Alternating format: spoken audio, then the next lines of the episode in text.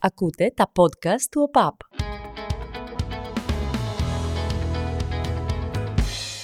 Λοιπόν, πριν τα, πριν τα διάφορα apps στα κινητά και τη συνεχή ενημέρωση για το τι συμβαίνει στον κόσμο σε real time, η ενημέρωση έτσι που είχαμε γινόταν με πιο πατροπαράδοτο τρόπο στα, στα ποδοσφαιροαθλητικά. Συνέβαινε δηλαδή με ραδιοφωνάκι στο γήπεδο, κυριολεκτικά, με χαλασμένο τηλέφωνο, δηλαδή κάτι άκουσε κάποιος και μου είπε και θα σου πω και τι έγινε κλπ.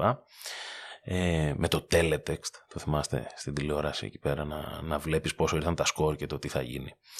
Για τους ακόμα πιο μοιημένους υπήρχαν οι, οι αγαπημένες μου ανακοινώσεις σε γήπεδο, σε στυλ. Η ΠαΕ Παναθηναϊκός σας ενημερώνει. Ολυμπιακός Πανηλιακός 0-1 πανηγυρισμοί στο γήπεδο. Οι οποίες βέβαια ποτέ δεν ακολουθούνταν από τη συνέχεια τους σκόρου. Αν το ανέτρεπε Ολυμπιακός ας πούμε δεν το άκουγες μετά στο γήπεδο. Όχι μόνο σε ανακοινώσεις Παναθηναϊκούς, σε όλα τα γήπεδα. Φιλαδέλφια, Τούμπα, ε, Χαϊρλάου, όπου θέλεις. Δηλαδή ήταν κάτι το οποίο δεν έβγαινε κανένας να σου πει ότι τελικά έγινε ανατροπή του σκορ. Στην ποδοσφαιρική έτσι ιστορία της Ελλάδας αυτό που έχει μείνει ε, χαραγμένο σε πιο παλιούς είναι στο πρωτάθλημα του 2002 που μοιάζει πάρα πολύ με το φετινό. Το είχαμε πει και στο προηγούμενο εντός έδρας που είχαμε ασχοληθεί με το ελληνικό ποδόσφαιρο. Στη Φιλαδέλφια λοιπόν τότε παίζει στο παλιό γήπεδο της ΑΕΚ, τον Νίκος Γκούμας, παίζει ΑΕΚ Ηρακλής και είναι 2-0. Την ίδια ώρα παίζει Παναχαϊκή Ολυμπιακός στην Πάτρα και είναι 1-1. Και αν το αποτέλεσμα σε αυτά τα δύο παιχνίδια μείνει έτσι, σημαίνει ότι η ΑΕΚ παίρνει το πρωτάθλημα. Είναι λίγες μέρες πριν το ιστορικό Ολυμπιακός ΑΕΚ 4-3. Ε, Κερδίζει λοιπόν η ΑΕΚ στην ε, Φιλαδέλφια τον Ερακλή 2-0. Το παιχνίδι είναι περίπου στο 70-75, κάτι τέτοιο. Και στην Πάτρα είναι 1-1 το Παναχαϊκή Ολυμπιακός. Και εκεί πέρα δεν έχει γίνει ανακοίνωση από το γήπεδο, αλλά υπάρχει πάρα πολλοί κόσμος που ακούει το παιχνίδι από ραδιοφωνάκι. Και λέει ο εκφωνητής από το γήπεδο της Πάτρας, μπορεί να ήταν και ο κύριος Γεωργίου, ο οποίος πάντα εκεί πέρα περιέγραφε αγώνες από την Πάτρα, λέει 2-1 στην Πάτρα και σηκώνεται όλη η Φιλαδέλφια και πανηγυρίζει νομίζοντας ότι τον γκολ το έχει βάλει Παναχαϊκή και σηκώνονται όλοι, γίνεται χαμός, λέει πήραμε το πρωτάθλημα. Τώρα βάζει και εκείνη τη στιγμή πάνω στους πανηγυρισμούς ο Νικολαίδης το 3-0, ο οποίος πανηγυρίζει και εκείνος νομίζοντας ότι πήρε το πρωτάθλημα. Τελικώς το 2-1 το είχε κάνει ο Ολυμπιακός. Οπότε το παιχνίδι Ολυμπιακού ΑΕΚ την επόμενη εβδομάδα αποδείχθηκε καθοριστικό ντέρμπι τίτλου, το οποίο πήρε ο Ολυμπιακός νικώντας με 4-3. Γενικά στην Ελλάδα ε, θα έλεγα ότι έχουν υπάρξει πάρα πολύ λίγοι τελικοί πρωταθλήματος όπως αυτός που είχαμε την Κυριακή μεταξύ Παναθηναϊκού και ΑΕΚ. Για να το προσδιορίσω ξεκάθαρα, αναφέρομαι σε αγώνες που οι δύο ομάδες ήταν είτε ισόβαθμες, είτε σε απόσταση βολής, δηλαδή συν πλην δύο ή τρεις πόντους ανάλογα με την ισοβαθμία, στις τελευταίες τρεις-τέσσερις αγωνιστικές είτε σε περιπτώσεις που ο τίτλος πιο παλιά κρινόταν σε μπαράζ. Φανταστείτε ότι από την αρχή του επαγγελματικού πρωταθλήματος 4-5 είναι αυτά τα παιχνίδια που έχουν γίνει ε, από το 1980 δηλαδή μέχρι, μέχρι σήμερα. Είναι πολύ σπάνιο αυτό το πράγμα. Ξεκίνησε όμως την πρώτη χρονιά του επαγγελματικού ποδοσφαίρου με ένα Ολυμπιακός Άρης σε μπαράζ, κέρδισε ο Ολυμπιακός. Είχαμε και το 1982 μπαράζ Ολυμπιακού Παναθηναϊκού, κέρδισε πάλι ο Ολυμπιακός. Ε, το 89 είχαμε Ολυμπιακός ε, ΑΕΚ, κέρδισε η ΑΕΚ και είχαμε και τα πιο πρόσφατα γενικά που είχαμε συζητήσει και, και σε προηγούμενα podcast. Δηλαδή είχαμε, είχαμε τη Ριζούπολη, είχαμε το, τη νίκη του Αλεξανδρή, είχαμε τον Καραγκιόζόπουλο, είχαμε τον Μπορέλη και σε όλο αυτό το build-up του Παναθηναϊκός ΑΕΚ, ε, από όλες τις απόψεις νιώθω, υπήρξε μια πολύ μεγάλη κουβέντα για αυτό το παιχνίδι, γιατί ήταν ό,τι πιο ποδοσφαιρικό είχε να δείξει το ελληνικό πρωτάθλημα τα τελευταία χρόνια ως αυτοτελές προϊόν, ως ένα παιχνίδι. Ένα παιχνίδι ανάμεσα στις δύο ομάδες, στην ομάδα νούμερο 1 και στην ομάδα νούμερο 2 στη βαθμολογία, που παίζουν μεταξύ τους στην έδρα της μίας, με τρεις αγωνιστικές να απομένουν και είναι ισόβαθμες. Και το είπε πάρα πολύ ωραία από αυτές τις απόψεις έτσι που διάβασα και ο Αλέξης Πυρόπουλος και ο Θέμης Κέσαρης στο Πάμε Στοίχημα Pre Game Show της Παρασκευής είπε ότι αυτά τα derby τίτλου πρέπει να κρίνονται στον γκολ. Πρέπει να είναι 1-0, 0-1. Πρέπει να υπάρχει κάτι τέτοιο. Και νομίζω ότι αυτός ήταν ο αγώνας της Λεωφόρου την Κυριακή. Την Κυριακή. Απλώς στα ονόματα Μπορέλη, Αλεξανδρή, Καραγκιουζόπουλου κλπ. δεν προσθέθηκε το όνομα του Τσούμπερ ή του Γαλανόπουλου ή του Σπόραρ, όποιος έβαζε τον κόλλο δηλαδή που θα έπαιρνε το, το παιχνίδι.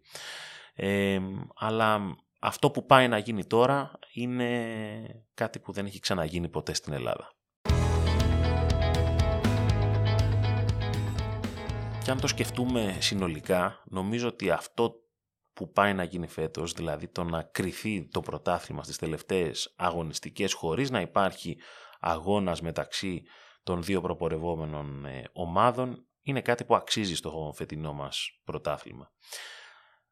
Το Παναθηναϊκό ΣΑΕΚ, αν θέλετε την άποψή μου, ε, νομίζω αποδείχθηκε αυτό που είχαμε συζητήσει σε προηγούμενα podcast, δηλαδή ότι η ΑΕΚ στην ε, καλή της μέρα είναι καλύτερη από τον Παναθηναϊκό. Και παρά τις αναποδιές που υπήρχαν πριν το παιχνίδι με τόσες απουσίες, με, την, ε, με τον τραυματισμό του Ρότα, με ενδεκάδα πειραματική που δεν έχει εμφανιστεί ποτέ ξανά και εμφανίστηκε στο πιο κρίσιμο παιχνίδι της σεζόν, είναι μια τρομερή ποδοσφαιρική ατυχία αν το δεις αυτό το πράγμα, ότι ε, προετοιμάζεσαι τόσο πολύ για ένα παιχνίδι και μια σειρά από αναποδιές σου δημιουργεί, ε, μάλλον σε αναγκάζει να παίξεις με έναν τρόπο που δεν έχεις ξαναπέξει ποτέ. Κι όμως είσαι καλύτερος από τον αντίπαλό σου στην έδρα του μέχρι το 65ο λεπτό. Αυτό ταυτόχρονα όμως, μέσα στο ίδιο παιχνίδι, μαρτυρά και όλη τη λογική του πρωταθλήματος και το πόσο ικανός εκτός του Αντίας Αλμέιδα είναι ο Ιβάν Γιοβάνοβιτς, γιατί καταφέρνει που παίρνει κάποιο χρόνο αλλά διαβάζει τόσο καλά το παιχνίδι και από το 65 και μετά το σβήνει. Η ΑΕΚ δεν κάνει τίποτα από το 65ο λεπτό και μετά. Οι αλλαγές του Γιωβάνοβιτς βοηθούν τόσο πολύ τον Παναθηναϊκό να φέρει το παιχνίδι στα μέτρα του και να έχει εκείνος μια τελική προσπάθεια. Δεν θα την ποφάσει ένα σούτ από μακρινή απόσταση με την μπάλα να έρχεται από τον αέρα να έρχεται στον αέρα που έκανε ο Τσόκα ή δεν μπορεί να συνιστά μια μεγάλη φάση. Κι όμως πιο απειλητικός έμοιαζε στα τελευταία λεπτά ο Παναθηναϊκός και αυτό είναι έργο Γιωβάνοβιτς. Δηλαδή οι αλλαγές του Αλμέιδα τελικώς δεν βοήθησαν τόσο πολύ την ΑΕΚ, ενώ οι αλλαγές του Γιωβάνοβιτς βοήθησαν πάρα πολύ τον ε, Παναθηναϊκό. Και επειδή ακούω και διαβάζω πάρα πολλά σε σχέση με το ότι αν ο Παναθηναϊκός παίζει πιο αμυντικά ή πιο κλειστά, εγώ θεωρώ ότι αυτό το πράγμα δεν πρέπει να το βλέπουμε με την αρνητική του χρειά, αλλά με κάτι ε, επαναστατικό που κάνει ο Γιωβάνοβιτς, γιατί σε όλη την ε, τάση που υπάρχει στο ποδόσφαιρο αυτή τη στιγμή, ο Γιωβάνοβιτς μένει πιστός στις αρχές του σε κάτι το οποίο εφαρμοζόταν πιο έντονα ε, σε προηγούμενα χρόνια, δηλαδή αυτή η αγωνιστική σκληράδα που βγάζει ο Παναθηναϊκός, το μικρό ρόστερ ε, ως προς το πόσοι παίκτες ε, αποτελούν ουσιαστικά την ραχοκοκαλιά του Παναθηναϊκού, το πόσο λίγες φάσεις δέχεται, το πόσο λίγα γκολ δέχεται γενικά, ε, είναι κάτι το οποίο πιστώνεται ο ίδιος, γιατί ε, έχει καταφέρει μέσα σε ένα κλίμα το οποίο πολλές φορές στην Ελλάδα η κουβέντα βγαίνει εκτός του ποδοσφαίρου, τελικώς ο Γιωβάνοβιτς με το δικό του στυλ, με ένα πιο παλιακό στυλ αν θέλετε, ε, πιο συγκεντρωτικό, καταφέρνει να έχει τους παίκτες του τόσο συγκεντρωμένους στο παιχνίδι χωρίς να επηρεάζονται από κανέναν εξωγενή παράγοντα. Και να σας πω την αλήθεια πράγματι, η ΑΕΚ μπορεί να έδειξε μέχρι το 65 ότι, είναι μια... ότι έπαιξε καλύτερα από τον Παναθηναϊκό. Αλλά δεν μπορεί κάποιος να πει ότι σε τέσσερα παιχνίδια που έπαιξε η ΑΕΚ με τον Παναθηναϊκό και μοιράστηκαν τα αποτελέσματα, δηλαδή ΑΕΚ και Παναθηναϊκός είχαν από μία νίκη. Ο Παναθηναϊκός ναι, μεν δεν σκόραρε κόντρα στην ΑΕΚ σε τρία παιχνίδια, αλλά και η ΑΕΚ δεν σκόραρε σε δύο. Η καλύτερη επίθεση του πρωταθλήματος μέχρι να βάλει τα πέντε γκολ Ολυμπιακό στο βόλο. Ε, ναι, παίζεις καλύτερα, αλλά και ο άλλος δεν δέχεται γκολ. Οπότε δεν νομίζω ότι πρέπει να κατηγορήσεις τον νικητή γι' αυτό, αλλά πρέπει να τον αποθεώσεις για το ότι. Όχι τον νικητή, μάλλον τον Παναθηναϊκό που δεν έχασε, αλλά πρέπει να τον αποθεώσεις για το ότι εκείνος με ίσως λιγότερα μέσα από αυτά που έχει η ΑΕΚ καταφέρνει συστηματικά να είναι στην πρώτη θέση και επί της ουσίας δεν έπεσε ποτέ από αυτήν. τι μάτσα αλήθεια ήταν αυτό το Παναθηναϊκός ΑΕΚ. Δηλαδή το έβλεπες ως θεατής από την τηλεόραση, ως φίλαθλος από το γήπεδο, ως στέλεχος της ομάδας, ως ποδοσφαιριστής. Τέτοια ένταση, τέτοια μαργαρίσματα ένιωθες σε κάθε διεκδίκηση, σε κάθε πάσα, σε κάθε σουτ, σε κάθε τζαρτζάρισμα; Ένιωθες ότι διακυβεύονται πάρα πολλά σε αυτό το παιχνίδι. Αφού όταν τελείωσε ο, ο αγώνας, μου στέλνει ένας φίλος μου, πάμε έξω να πιούμε ένα ποτό. Του λέω πραγματικά νιώθω ότι έχω παίξει και εγώ. Δεν μπορώ, ρε παιδί μου άλλο. Δηλαδή κουράστηκα, πώς να σου το πω. Μου λέει και εγώ, αλλά έχω υπερένταση γιατί αυτό ήταν μέσα. Του λέω εντάξει, άστο, δεν πειράζει, δεν πάμε. Και λέω, OK, okay, ρε παιδί μου, πώς γίνεται αυτό το πράγμα. Και όμως όταν έχεις τόσο ένταση βλέποντας ένα παιχνίδι, μπορεί να περάσει και σε σένα, ακόμα και αν δεν ε, έχεις κάνει ούτε τη διαδρομή. Ε, πώς να το πω, καναπές κουζίνα ας πούμε. Και όμως η υπερένταση που σου βγάζει το ποδόσφαιρο είναι τέτοια. Ε, σκεφτόμουν ότι αυτό το podcast αυτής της εβδομάδας θα ήταν αφιερωμένο στην ομάδα που θα έπαιρνε το ντέρμπι. Δεν μου έκανε τη χάρη κάποια από τις δύο να το, να το πάρει για να κάνουμε έτσι ένα αποθεωτικό podcast που αυτά είναι τα πιο εύκολα. Αλλά έψαξα πολύ για να βρω τι είναι αυτό που κάνει τελικά τον ε, Παναθηναϊκό πρώτο αυτή τη στιγμή στη βαθμολογία και έχοντας την κατάσταση στα χέρια του. Ε, πολύ συχνά λέμε στο ποδόσφαιρο ότι εντάξει δεν έχει πολύ μεγάλη σημασία τι γίνεται από τον Αύγουστο μέχρι τον Δεκέμβριο γιατί από το Δεκέμβριο μέχρι τον Ιούνιο κρίνονται τα πάντα. Κι όμως ο Παναθηναϊκός είναι πρώτος ακριβώς για αυτά που έκανε από το Σεπτέμβριο μέχρι το Δεκέμβριο, μέχρι τη διακοπή για το παγκόσμιο κύπελο. Αυτό το ασύλληπτο σερί που έκανε, το αίτητο του πρώτου γύρου, είναι αυτό που του δίνει ακόμα τον πρώτο λόγο για το πρωτάθλημα. Κοιτούσα κάποιες βαθμολογίες και το πιο ενδιαφέρον στατιστικό που βρήκα είναι ότι αυτή τη στιγμή έχουμε παίξει 33 αγωνιστικές. Αν απομονώσουμε το πρωτάθλημα στις τελευταίες 20, 20 έτσι, δεν μιλάω για τις τελευταίες 5 για να πει κάποιος ότι είναι η, η πρόσφατη φόρμα. Στις τελευταίες 20 αγωνιστικές η ΑΕΚ έχει 8 βαθμούς περισσότερους από τον Παναθηναϊκό. Είναι αυτή που κάλυψε σε εκείνο το διάστημα.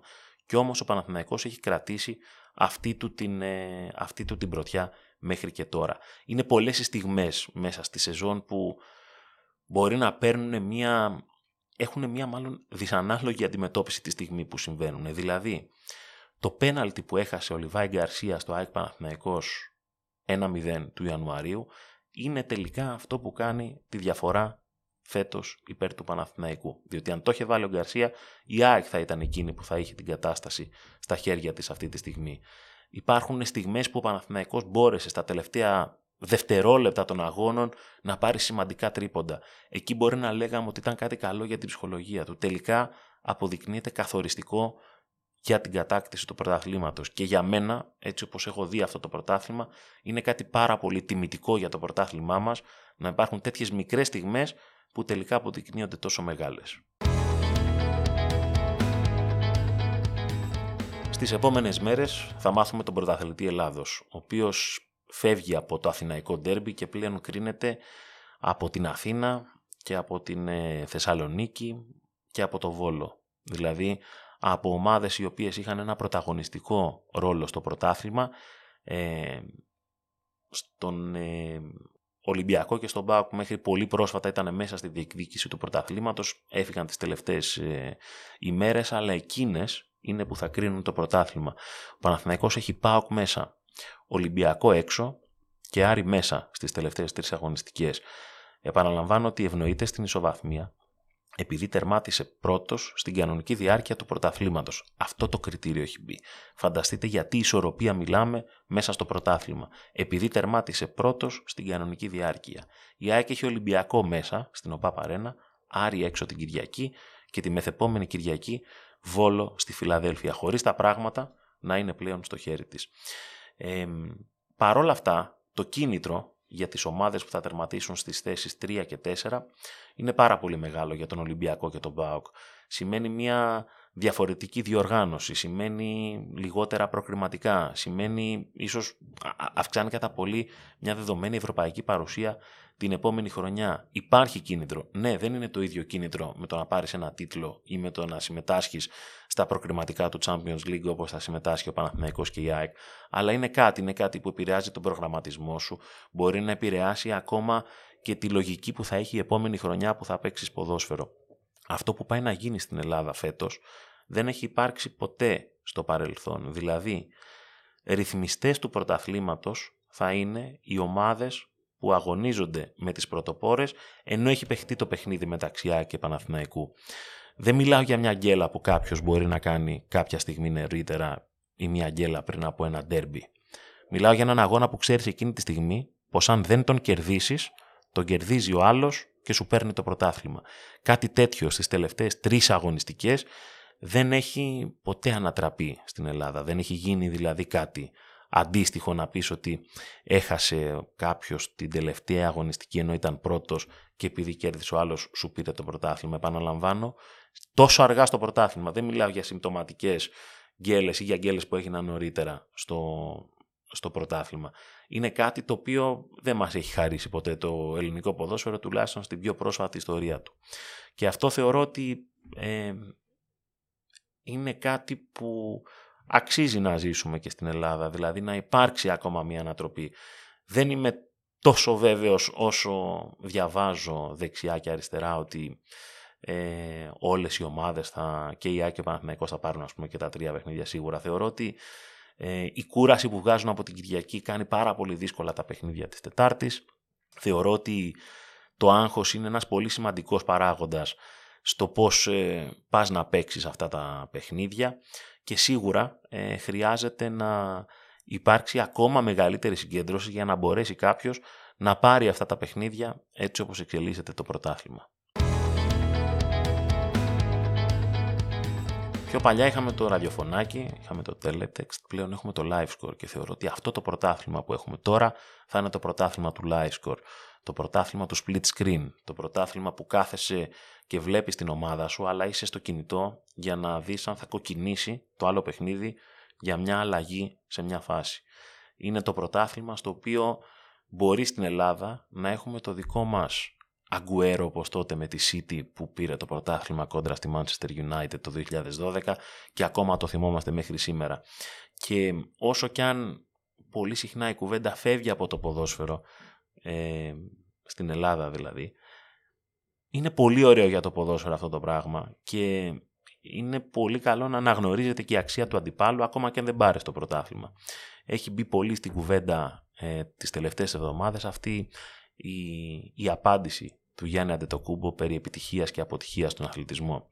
Ε, και όλα είναι πολύ σχετικά και σε αυτό που είπε ο Γιάννης Αντετοκούμπος συμφώνησε και ο Κάρλο Αντσελότη, ένας από τους μέτρ των, ε, ένας από τους πιο σημαντικούς ε, προπονητές όλων των εποχών.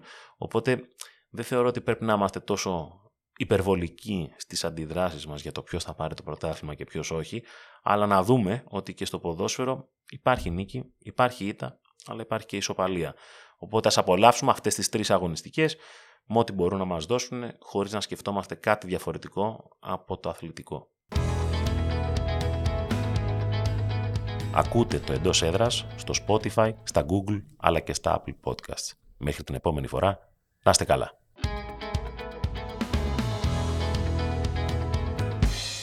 Ακούτε τα podcast του ΟΠΑΠ.